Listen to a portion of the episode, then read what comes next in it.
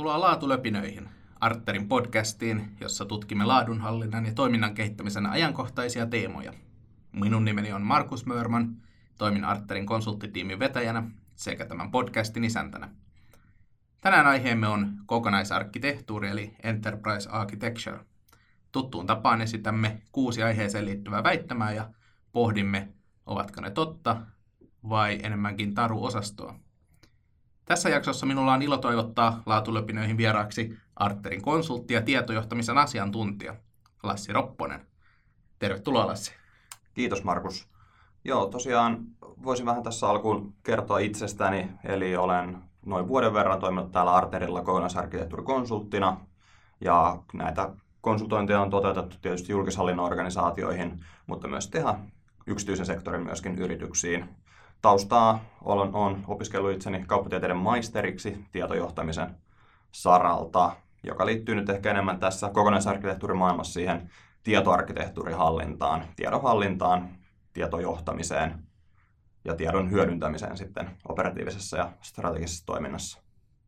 Ja toimeksiannot, mitä olet tehnyt, on pohjautunut aika pitkälti tähän meidän ARK-ohjelmistoon. Niin kerrotko parilla sanalla vielä ohjelmistosta kuulijoille?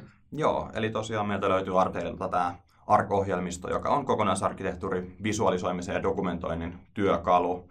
Tarkoituksena on sillä siis tietysti auttaa organisaatiot ymmärtää omia, omia rakenteitaan ja äh, kehittää sit, tai auttaa tässä niin kuin muutos, muutoksen hallinnassa ja äh, operatiivisen toiminnan kehittämisessä, strategian jalkauttamisessa. Juuri näin.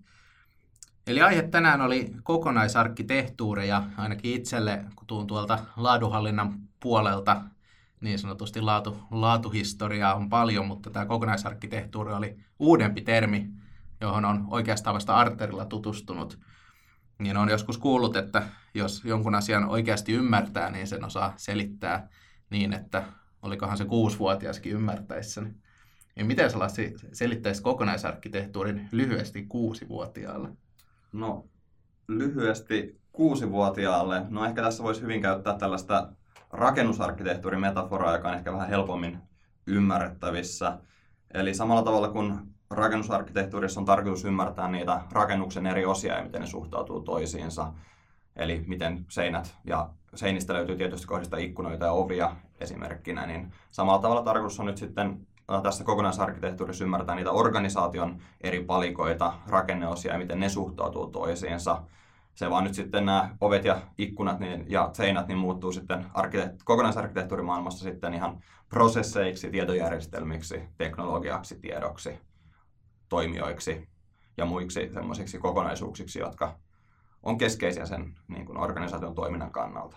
Eli me vähän niin kuin dokumentoidaan organisaation taloja, siitä eri, eri tyyppisiä kuvia voidaan piirtää sitten riippuen mitä arkkitehtuuria halutaan kuvata tai olla kuvaamatta. Kyllä, kyllä. Ja tietysti arkkitehtuuri voidaan hyödyntää samalla tavalla kuin rakennuksissa siihen ihan niin kuin organisaation rakentamiseen, mutta myöskin kokonaisarkkitehtuurissa pystytään niin kuin keskittymään myös siihen niin kuin sen olemassa olevien rakenteiden muuttamiseen, joka on tietysti vähän yksinkertaisempaa tälleen niin kuin organisaatiotasolla kuin rakennusten seinien paikkojen vaihtamista tai ikkunan vaihtamista toiseen kohtaan sitten rakennusarkkitehtuurin puolella. Vai onko? Niin, no siinäkin on sitten ihan oma, oma niin kuin, kysymyksensä siitä, että kuinka helppoa sitä organisaatiota sitten oikeasti muuttaa. Kyllä, se on joskus, joskus ollut tunnetustikin vaikeaa. Mutta mennäänpä, mennäänpä päivän väittämiin. Meillä on ensimmäisenä tällainen, tällainen väittämä kuin kokonaisarkkitehtuuri on suurten organisaatioiden pelikenttä, joiden mikro- ja pk-organisaatioilla ei ole mitään asiaa. Mitäs ajatuksia herää tällaisesta väitteestä? Mm, ihan, ihan mielenkiintoinen asia ja varmastikin pohjaa tämä väittämä, väittämä siihen, että kokonaisarkkitehtuuria varmasti tehdään enemmän tuolla suurissa organisaatioissa, joissa ehkä on paremmin ymmärretty se kokonaisarkkitehtuurin hyöty, hyöty siitä, että kun toiminta on suurta, niin silloin se on hyvin hankalasti hallittavissa vaan niin kuin ihmisten ajatuksissa, joten on ihan syytä dokumentoida sitä kokonaisuutta. mutta en, en pidä tätä väittämää kuitenkaan totena, sillä kokonaisarkkitehtuuri voi auttaa ihan minkä kokoista organisaatiota tahansa ymmärtämään sitä omaa, omaa kokonaisuutta ja hallitsemaan sitten sitä muutosta jatkossa. Eli minkä tahansa rakenneosan muuttuessa, niin voidaan arkkitehtuurin avulla sitten tarkkailla sitä muutoksen vaikutuksia siihen muuhun kokonaisuuteen. Olisiko se oikein, oikein sanoa, että kokonaisarkkitehtuuri on sitä oleellisempaa, mitä kompleksisempi organisaatio on, mutta se kompleksisuus ei, ei ole suoraan niin kuin kyse vain organisaation koosta. Joo, se on, se on just näin. Tietysti, kuten tuossa äsken aikaisemmin sanoin, niin ihan organisaation rakentamiseenkin voidaan sitä arkkitehtuuria hyödyntää. Eli pienempikin yritys voi, voi lähteä niitä kuvauksia tekemään jo ihan alusta alkaen, vaikka se toiminta ei olisi vielä monimutkaista. Kun se ehkä mahdollisesti lähtee vaikka kasvamaan, niin voidaan sitten siinä vaiheessa tarkastella, että miten ne kasvusta muodostuvat uudet palikat suhtautuu siihen olemassa olevaan rakenteeseen ja tietysti arkkitehtuuri sitten hallittu ja halusta asti. Voisin kuvitella, että monet nyt suureen kokoon päässeet organisaatiot toivovat, että arkkitehtuurityö olisi aloitettu vuosikymmeniä sitten. Kyllä, kyllä. Eli siinä on varmasti vähän tämmöinen käänteinen järjestys on tapahtunut, että arkkite- arkkitehtuurihan tietysti on jokaisella yrityksellä, että jonkin sortin rakenne sieltä löytyy, mutta sen, jos se kuvaaminen aloitetaan siinä vaiheessa, kun se arkkitehtuuri on muodostunut vaan vapaasti, niin se ei ole tietysti hallittua siinä vaiheessa. Ja tyypillinen tämmöinen kokonaisarkkitehtuurivaihe onkin se, että sitä ää, niin kuin hallitsematonta arkkitehtuuria pyritään sitten niin kuin, ää, muokkaamaan siihen omaan haluttuun tavoitetilaan. Ää, ja tietysti on sitten pienempien yritysten etuna on se, että kun se arkkitehtuuri lähdetään kuvaamaan, niin se on ehkä vähän helpommin saavutettavissa tavoitetila kuin näissä isommissa yrityksissä. Kyllä, se on ikävä tulla sitten myöhemmin kaivelemaan tällaista arkkitehtuuria, mitä on tehty, tehty vuosikymmeniä, niin kuin sanoit, että jokaisessa organisaatiossa se on, mutta jos mitään ei ole dokumentoitu, niin ei ole oikeastaan mitään tietoa siitä, että mikä vaikuttaa mihin ja missä ne johdot siellä seinissä menee niin sanotusti. Just näin, just näin. Ja siellä on helposti saattaa olla myös ihan niin kuin ohjelmistoja ja laitteitakin, mitkä on ehkä joskus ollut käytössä tai tiloja, mutta niillä ei varsinaista käyttötarkoitusta enää nykypäivänä välttämättä ole, tai ainakin, että ne vois, olisi korvattavissa jollain toisella olemassa olevalla laitteella, järjestelmällä tai tilalla. No tästähän me päästäänkin seuraavaan väittämään, kun puhutaan tästä kokonaisarkkitehtuurin tekemisestä. Ja väittämä kuuluu, kokonaisarkkitehtuuri tehdään usein projektina, vaikka kyseessä on itse asiassa prosessi. Kokonaisarkkitehtuuri on tapa, ei yksittäinen teko. Tämä jälkimmäinen osa tästä väittämästä pohjautuu väitetysti Platonin, vai oliko se Aristoteles, kuitenkin joku näistä filosofeista, joka sanoi, että laatu, ei, laatu on tapa, ei teko. Ja mielestäni kuvaa aika hyvin myös tätä kokonaisarkkitehtuurilähestymistä, vai mitä mieltä olet? Kyllä, toi kuulostaa, kuulostaa oikein hyvältä lähtökohdalta tähän asiaan. Ja toi väittämän ensimmäinen, ensimmäinen osa tuosta, että arkkitehtuuri tehdään usein projektina, vaikka kyseessä olisi prosessista, niin on myöskin ihan totta ja pohjautuu, pohjautuu varmasti siihen, siihen ajatukseen, tai, tai tarkoittaa, että tuo väittämä on totta, vaikka noin sen ei pitäisi tietysti olla. Pohjautuu varmasti siihen, että se kokonaisarkkitehtuuri tyypillisesti aloitetaan projektilla, olemassa olevaa dokumentaatiota kerätään yhteen, lähdetään niistä sitten luomaan uutta dokumentaatiota, mutta se projektin täytyisi olla ainoastaan vain tämmöinen startti sille varsinaiselle prosessille, missä sitä kokonaisarkkitehtuuria jatkuvasti kehitetään, tuotetaan niitä kuvauksia, hyödynnetään muutoksen hallinnassa ja ihan operatiivisen toiminnan johtamisessa. Ja tätähän mekin yritetään meidän palveluissa tuottaa, eli, eli vaikka me toimitetaan kokonaisarkkitehtuuri projekteja asiakkaalle, niin sen projektin tarkoitus on saada se prosessi käyntiin Juuri ja jatkumaan myös sen jälkeen, kun Arterin konsultin perävalot on lähtenyt pihasta, eli että se osaaminen ja prosessiymmärrys siirtyy sinne asiakkaalle. Esittelit Lassi tuossa toissa viikolla niin tämmöisen kolmivaiheisen prosessin kokonaisarkkitehtuurin rakentamisesta ja arkkitehtuurityöstä, niin kertoisitko lyhyesti siitä, että miten, se, miten tämä kolmivaiheinen prosessi menee? Joo, kyllä. Ja tässä oli tosiaan kyse tällaista, niin kuin, äh, kuinka saavuttaa se nykytilan kuvaukset tästä arkkitehtuurista. Eli ensimmäisenä näistä kolmesta vaiheesta on tietysti suunnittelu. Eli tärkeää olisi alussa suunnitella. Ihan voi paperille suunnitella, suunnitella tai johonkin ohjelmiston kaavioon. Ja arkissa esimerkkinä voidaan sitten ihan sitä kaavioeditoria hyödyntää tähän suunnitelmaan. Niin saadaan luotua käsitys siitä, minkälaista kokonaisuuksista se oma, oma organisaatio muodostuu ja mitä itse asiassa halutaan kuvata, jotta saadaan se ymmärrys siitä omasta toiminnasta. Ja siihen suunnitelmaan pohjautuen sitten voidaan näihin ohjelmistoihin, kuten tähän arko-ohjelmistoon, niin rakentaa se haluttu rakenne, ja jonka perusteella lähdetään sitten niitä kuvauksia tarkemmin tekemään.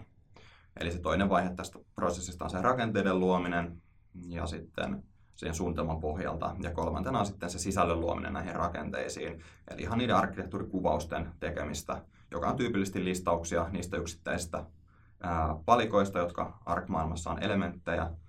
Esimerkkinä nyt vaikka prosesseista, niin yksittäisten prosessien listaamista, tietojärjestelmistä, yksittäisten tietojärjestelmien listaamista ja näin edelleen. Ja myöskin sitten ihan keskeisiä kaaviokuvia, kokonaisarkkitehtuurikerrosnäkymiä, tietovirtakuvauksia. Voidaan piirtää myös niin kuin process flow-kaavioita esimerkkinä. Niin suunnittelu, rakenne ja sisältö. Joo. Se oli ainakin, ainakin sellainen kolmiako, mikä itsellä auttoi, auttoi niin kuin tosi paljon hahmottaa tätä kokonaisuutta. Kyllä. Se on sopiva yksinkertainen, kun mä yksinkertainen ihminen, niin toimii hyvin. Joo, se on kyllä. Ja tähän kolmivaiheeseen tietysti niin kuin pohjautuu myös se, että jos halutaan tehdä muutoksia sitten siihen omaan ymmärrykseen, halutaan muuttaa sitä suunnitelmaa, niin aloitetaan se suunnitelman muokkaamisella ja muokataan sitä vastaavat rakenteet sitten niihin arkkitehtuurityökaluihin, mitä ikinä käytetäänkään ja lähdetään sen jälkeen sitten taas luomaan sisältöä siihen muuttuneeseen osioon myöskin. No jos ajatellaan näitä erilaisia arkkitehtuureja, niin kokonaisarkkitehtuurissahan kyse on, on siitä, että se sana kokonais viittaa siinä siihen, että si, siinä otetaan huomioon kaikki eri arkkitehtuurityypit ja seuraava väittämä ottaa tähän kantaa seuraavasti. Eli kokonaisarkkitehtuuri jaetaan tyypillisesti seuraaviin osa-alueihin. Liiketoiminta-arkkitehtuuri, tietoarkkitehtuuri, järjestelmäarkkitehtuuri ja teknologia-arkkitehtuuri. Onko tämä neljäko sinulle sopiva? Joo, tämä on ihan äh, arkkitehtuurissa tai kokonaisarkkitehtuurissa tyypillinen näkökulmajaottelu. Äh, näkökulmajaotteluita arkkitehtuurissa on kyllä monenlaisia.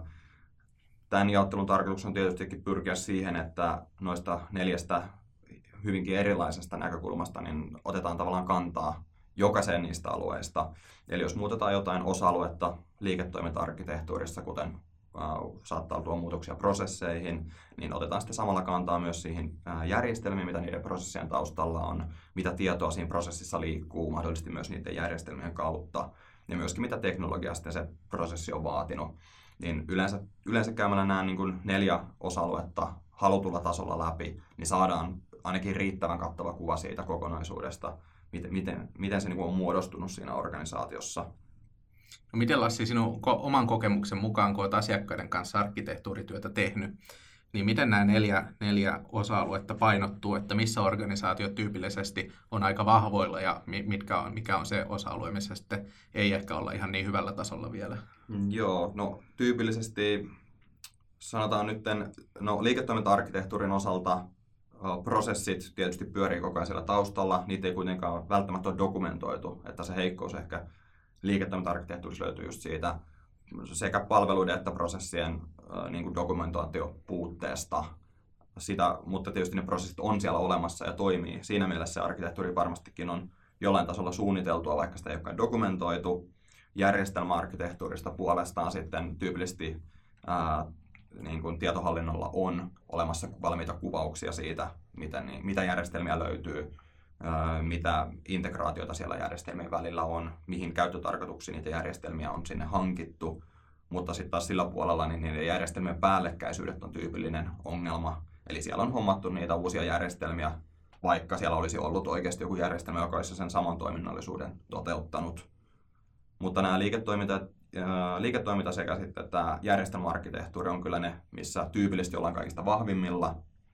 Tietoarkkitehtuuri on ehkä verrattain vielä uusi, uusi tuttavuus monelle, monelle organisaatiolle, eli näiden tietorakenteiden mallintamista ja sen, sen niin kuin liitoskohtien ää, niin kuin löytämistä sekä sitten tuohon liiketoiminta-arkkitehtuuriin että tähän järjestelmäarkkitehtuuriin niin on vielä, vielä vähän lapsen kengissä monessa paikassa. Ja ainakin näillä omilla, omilla asiakkailla tuo teknologia-arkkitehtuurin puoli on myöskin jäänyt vähän taustalle. Siihen saattaa tietysti vaikuttaa se, että esimerkiksi tuolla palvelu, ää, palvelimaailmassa niin yhä enemmän aletaan käyttämään näitä pilvipalvelimia, joka vaikuttaa tietysti siihen, että se teknologiset ää, niin kuin arkkitehtuurikuvaukset tyypillisesti ei, ei niin paljon koske näitä organisaatioita enää. Ja tärkeintähän on, on tasapaino, että kokonaisarkkitehtuurityö, jos sitä nimenomaan tehdään kokonaisarkkitehtuurina, niin se ei saa olla liikaa minkään yksittäisen arkkitehtuurin vedossa. Just näin, mutta tietysti noi, jokainen osa-alue mahdollistaa myös sen niin kuin yksittäisen osa-alueen johtamisen. Eli voidaan lähteä niin kuin järjestelmäarkkitehtuurista, vähän niin kutsutusti kohdearkkitehtuurilla, aloittaa siis kuvaamalla hyvin järjestelmät, niiden väliset äh, suhteet, ja sitä voidaan sitten rikastuttaa sitä järjestelmä arkkitehtuuria noilla muiden arkkitehtuurialueiden tiedoilla, jotta saadaan hyvä kuva järjestelmien toiminnallisuuksista ja voidaan sitten johtaa niitä järjestelmä, järjestelmäpuolta arkkitehtuurin keinoin.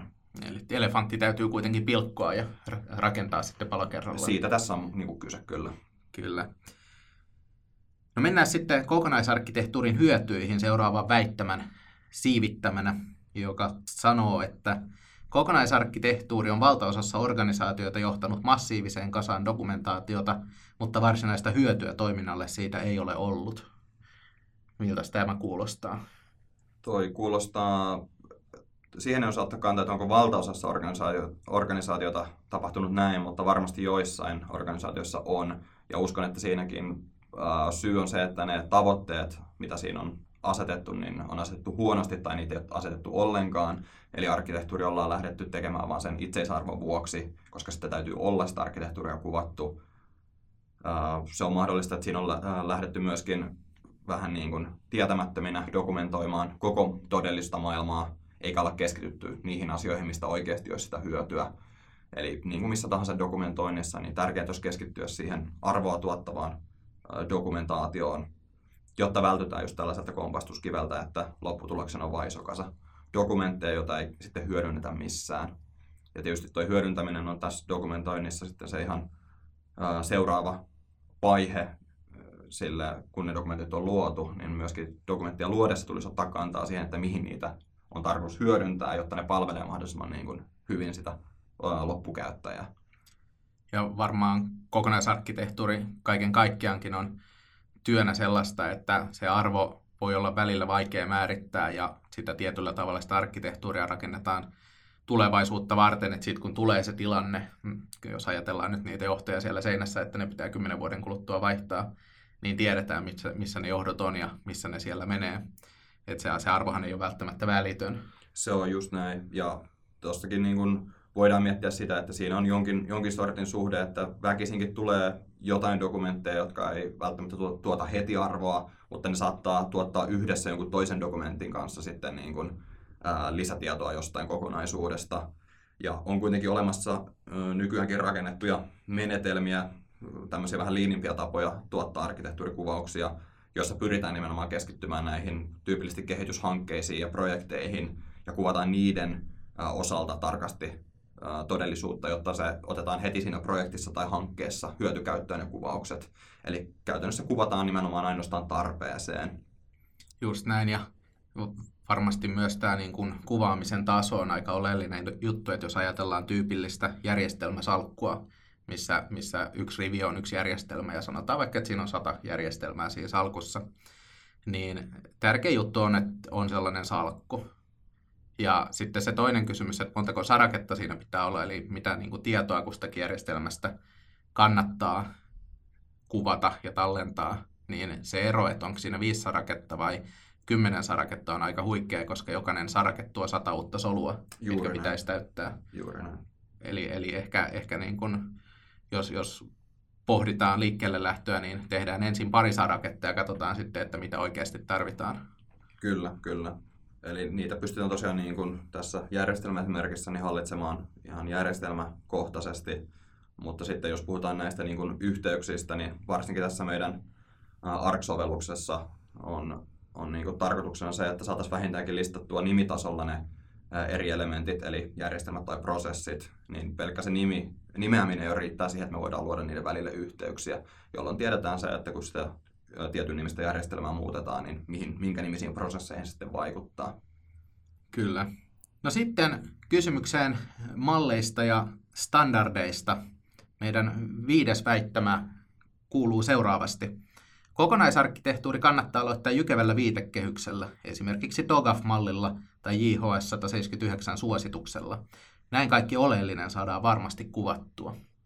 Oletko, oletko Lassi sinä mallien ja viitekehysten ystävä? Kyllä mä oon mallien ja viitekehysten ystävä. Ne antaa hyvää osvittaa siihen, että mitä olisi suositeltavaa tehdä. Tässäkin on tärkeää huomata se, että toi JHS 179 on nimenomaan arkkitehtuurin suositus julkishallintoon, ei ole kyse mistään pakotuksesta. Siinä on annettu hyviä suosituksia siihen, että mitä asioita olisi syytä dokumentoida mistäkin, niin kuin, minkäkin käsitteen osalta. Jotta ei tule tällaista valkoisen paperin ongelmaa, että mistä lähtee edes liikkeelle. Siinä on aika kattavasti kuvattu, kuvattu myöskin niitä eri kerättäviä tietoja. Esimerkiksi järjestelmistä taitaa olla niitä nimenomaan näitä taulukosarakkeita, niin yli 40 ainakin siinä taulukossa. TOGAF-mallikin on hieman, hieman vanhan aikainen siinä mielessä, että siinä tietysti pyritään kuvaamaan ihan sitä koko todellista maailmaa. Ja siihen tulee tosiaan menemään kyllä sitten varmastikin useampi vuosi, että se saadaan, saadaan toteutettua. Nämä tule, niin kuin uudemmat mallit, kuten tämä JHS-suositus, niin tietysti pohjautuu tähän, TOGAF-malliin. Eli TOGAFissa on kuitenkin se taustajatus on todella hyvä, mistä siinä on lähdetty liikkeelle. Mutta niin kuin tuossa aikaisemmin sanoin, niin on kuitenkin näitä uudempaan aikaisiakin malleja, näitä lean, lean-malleja, jossa keskitytään nimenomaan siihen olennaiseen, olennaiseen asiaan. Ja me ollaan myös täällä Arterilla pyritty tämmöistä Arterin tapaa, tapaa tuomaan esiin, jossa, jossa keskitytään nimenomaan kuvaamaan ensin niitä ihan keskeisimpiä asioita ja sen jälkeen ää, uudemmat, muut kuvaukset, niin niiden tulisi pohjautua johonkin tarpeeseen. Ja toi tuossa väittämässä oleva lause, että tarkoitus on saada kaikki oleellinen kuvattua, niin se on ihan totta. Siinä täytyisi vaan miettiä sitä, että mikä on tosiaan sitä oleellista kuvausta. Ja se, että joku malli tai suositus, niin se ei ikinä pysty kertomaan yksi yhteen jokaiselle organisaatiolle, mikä on olennaista kuvata sen organisaation mielestä. Sehän se on haaste kaikkien standardien ja vastaavien kanssa, että sitä täytyy osata soveltaa ja täytyy osata poimia ne oleelliset asiat oman organisaation ja oman toimintaympäristön kannalta. TOGAF-mallissa, jos ajatellaan tuota aikaisempaa väittämää että siitä, että onko kokonaisarkkitehtuuri projekti vai prosessi, niin TOGAF-mallissa itseäni paljon, paljon lämmitti sydäntä se ylätason ajatus siitä, että kuinka se toimii systemaattisesti ja syklisesti ja se on nimenomaan jatkuvaa tekemistä ja johtamista ja, ja tällaista niin kuin kokonaisarkkitehtuurin hallintamalli voisi sanoa. Joo. Joo, Togafissa tosi niin kuin isossa osassa on nimenomaan se malli, kuinka sitä arkkitehtuurikuvauksia luodaan. JHS taas tuo puolestaan enemmän esiin sitä, että minkälaisia kuvauksia olisi hyvä olla, ja kyllä siellä annetaan myös suosituksia siihen, että miten niitä kuvauksia kannattaisi tehdä, ja myös vähän missä järjestyksessä. Ne on kuitenkin, tuo JHS 179 suosituskin äh, käytännössä pyrkii enemmänkin listaamaan niitä, nimenomaan näihin salkkuihin niitä eri käsitteitä. Se, missä taas tämä meidän ARC-sovellus tuo lisäarvoa on se, että se pystyy myös visualisoimaan niiden, näiden eri niin, käsitteiden välisiä yhteyksiä, mitä taas ei tos, mihin taas tuossa JHS ei oteta oikeastaan ollenkaan kantaa. Voisin kuvitella, että kun organisaatio kasvaa äärimmäisen kompleksiseksi ja ehkä, ehkä puhutaan niin kuin globaaleista isoista organisaatioista, mitkä toimii kymmenissä, jos ei, jos ei sadassa maassa, niin tällaisissa tapauksissa nämä mallit rupeaa tuomaan erityisesti lisäarvoa, jos nyt vaikka Togafia ajatellaan, jotta pystytään tavallaan kansainvälisesti hyväksytyllä ja tämmöisellä kehitetyllä varmistetulla mallilla niin kuvaan asioita yhtenäisesti niinkin isolla skaalalla ja monissa eri paikoissa ja monilla, monilla eri kielillä. Joo, se on ihan totta. Ja nämä eri, eri mallit ja suositukset auttaa kyllä siihen, että ne kuvaukset on yhteneviä, jotta niitä pystytään sitten vertailemaan myös keskenään ja hyödyntämään sitten no, julkishallinnon puolella varsinkin siihen yhteen toimivuuteen, jotta viranomaiset pystyy toimimaan keskenään yhteen ja pystyy niin kuin näkemään myös niin kuin viranomaisten välillä olevia päällekkäisyyksiä, niin totta kai olennaista on se, että ne kuvaukset ovat samanlaisia, että ne on vertailukelpoisia. Kyllä. Se on ihan totta. Mutta sitten, sitten meidän Suomen valtakunnan skaalalla kuitenkin ollaan vielä sen verran pienessä mittakaavassa, että tämä soveltava arkkitehtuuri lienee se järkevä tapa lähestyä, kyllä, kyllä. lähestyä eh- tätä haastetta. Ehdottomasti soveltaisin aina sitä ja niin kuin tuossa käytiin sitä kolmivaiheista prosessia läpi, niin se suunnitteluvaihe on ihan yksi, yksi keskeinen osa sitä arkkitehtuuria. Eli on hyvä, hyvä suunnitella se, miltä se arkkitehtuuri tulisi näyttää ja siinä suunnitelmassa sitten tietysti hyvä käyttää apuna näitä olemassa olevia malleja ja soveltaa niitä niin, että se suunnitelma näyttää siltä omalta organisaatiolta ja että se on mahdollista toteuttaa se arkkitehtuurityö ja toteuttaa sitä arkkitehtuuriprosessia siinä organisaatiossa sillä mallilla. Ja tätä soveltavaa arkkitehtuuriahan ei mikään estä, että jos ajatellaan julkishallinnonkin organisaatioita, joilta lakisääteisesti vaaditaan jonkunlaista kokonaisarkkitehtuurityötä kuntasektorilla, niin siihen ei kuitenkaan ole asetettu hirveästi vaatimuksia, että miten se tulisi tehdä. Juuri näin. Toistaiseksi ainakaan ei ole tosiaan mitään niin kuin pakottavaa puolta ollut. Tärkeintä on ollut se, että sitä arkkitehtuuria tehdään ja nämä suositukset ja erilaiset mallit niin ohjaa siihen, että sitä tehtäisiin vain yhtenevästi ja oikein. Kyllä. No sitten katse kohti kokonaisarkkitehtuurin tulevaisuutta. Meidän viimeinen väite tänään kuuluu seuraavasti. Tietojohtajien ja kokonaisarkkitehtien määrä organisaatioissa lisääntyy jatkuvasti. Kokonaisarkkitehtuuri on tärkeä menestystekijä yhä kompleksisemmassa maailmassa selviämiseksi. Mitä ajatuksia herää? Tämä, tämä väittämä on ihan, ihan varmasti, varmasti totta. Kokonaisarkkitehtuuri on varsinkin Suomessa vielä verrattain ihan niin kuin tuore terminä ja myös ajatuksena, eli sitä ei ole vielä kauhean hyvin sisäistetty tai otettu käyttöön, joten uskon vahvasti, että se kuitenkin tässä kasvaa. Ja muuttuva maailma ja uudet teknologiat myöskin aiheuttaa jatkuvasti kilpailu, kilpailullisempia markkinoita. Eli jos haluaa saavuttaa tässä nykymaailmassa kilpailuetua tai esimerkiksi kustannustehokkuutta, niin se kyllä vaatii tällaista arkkitehtuurijohtamista ja myöskin tätä tietojohtamista. Eli tieto on kuitenkin niin kuin erittäin, erittäin iso niin kuin pääoma ää, yrityksille ja sitä tietoa pitää pystyä johtamaan niin, että siitäkin saadaan johdettua sitä kilpailuetua. Ja nimenomaan tuo menestys, menestystekijä on myöskin sitten varsinkin julkis, julkishallinnon organisaatioissa, jos mietitään, niin kyllä, kyllä niin kuin kunnatkin esimerkkinä haluaa, haluaa tietysti mahdollisimman hyvin palvella niitä omia kuntalaisia ja olla sillä tavalla menestyksekkäitä, niin jotta se niin kuin, toiminnan ohjaaminen on, on niin kuin, suunnitelmallista ja suhtautuu, suhtautuu aina sitten siihen kokonaisuuteen hyvin, niin tämmöistä arkkitehtuurikuvaukset on käytännössä ihan välttämättömiä. Kuntienkin tämä niin kuin, rakenne on niin monimutkaista, koska se palveluskaala on todella laajaa. Siellä on enemmän kuin mahdollista se, että siellä on hyvinkin paljon päällekkäisiä prosesseja tai päällekkäisiä järjestelmiä ja uusia hankintoja mahdollisesti tehdään perustuen perustuen väärään tietoon, kun ei ole, ei ole tätä parempaa tietoa siitä todellisesta arkkitehtuurista. Ja sehän on kaikki digitalisaatiota. Kyllä, kyllä.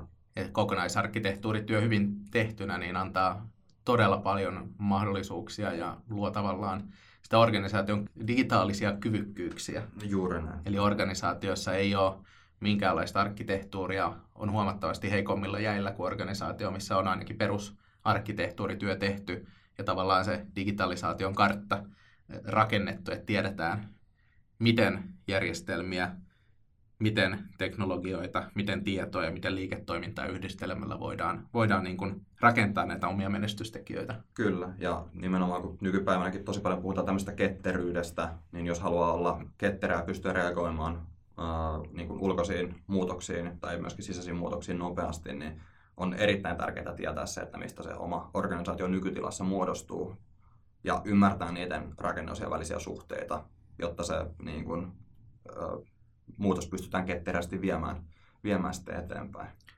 No jos tässä podcastissa nyt on kuulija, joka pohtii, että, että tämä kokonaisarkkitehtuurityöhän kuulostaa ihan niin kuin järkevältä ja sitä kannattaisi ehkä pohtia, mutta haluaa lähteä liikkeelle aika varovasti ja kevyesti ehkä vähän kokeilla, niin miten, mitä suosittelisit, että miten tämmöisessä tilanteessa kannattaisi toimia tai mihin, mihin kannattaisi lähteä tutustumaan?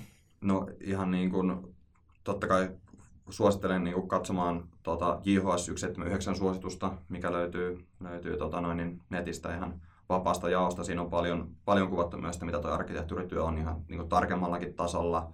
Tietysti meiltä löytyy täältä Arterilta myöskin ratkaisuja, näitä pikastarttipalveluita, missä pystytään sitten tämän ohjelmiston lisäksi niin lähtemään nopeasti liikkeelle tässä arkkitehtuurityössä. Käytännössä me keskitytään niin kuin niihin olennaisiin osa-alueisiin, jotka on keskeistä kuvata joka tapauksessa liiketoiminta-arkkitehtuurista tai toiminta-arkkitehtuurista tarkemmin, niin lähdetään kuvaamaan palveluita ja prosesseja ja järjestelmäarkkitehtuurista näiden, näitä järjestelmiä ja voidaan sitten heti saada jo se hyöty hyöty niiden prosessien ja järjestelmien väliseen yhteyksien visualisoinnista. Juuri näin, siitä voisi aloittaa. Ja tulee toki mieleen, mieleen sitten, kannattaa tutustua meidän Arterin verkkosivuihin.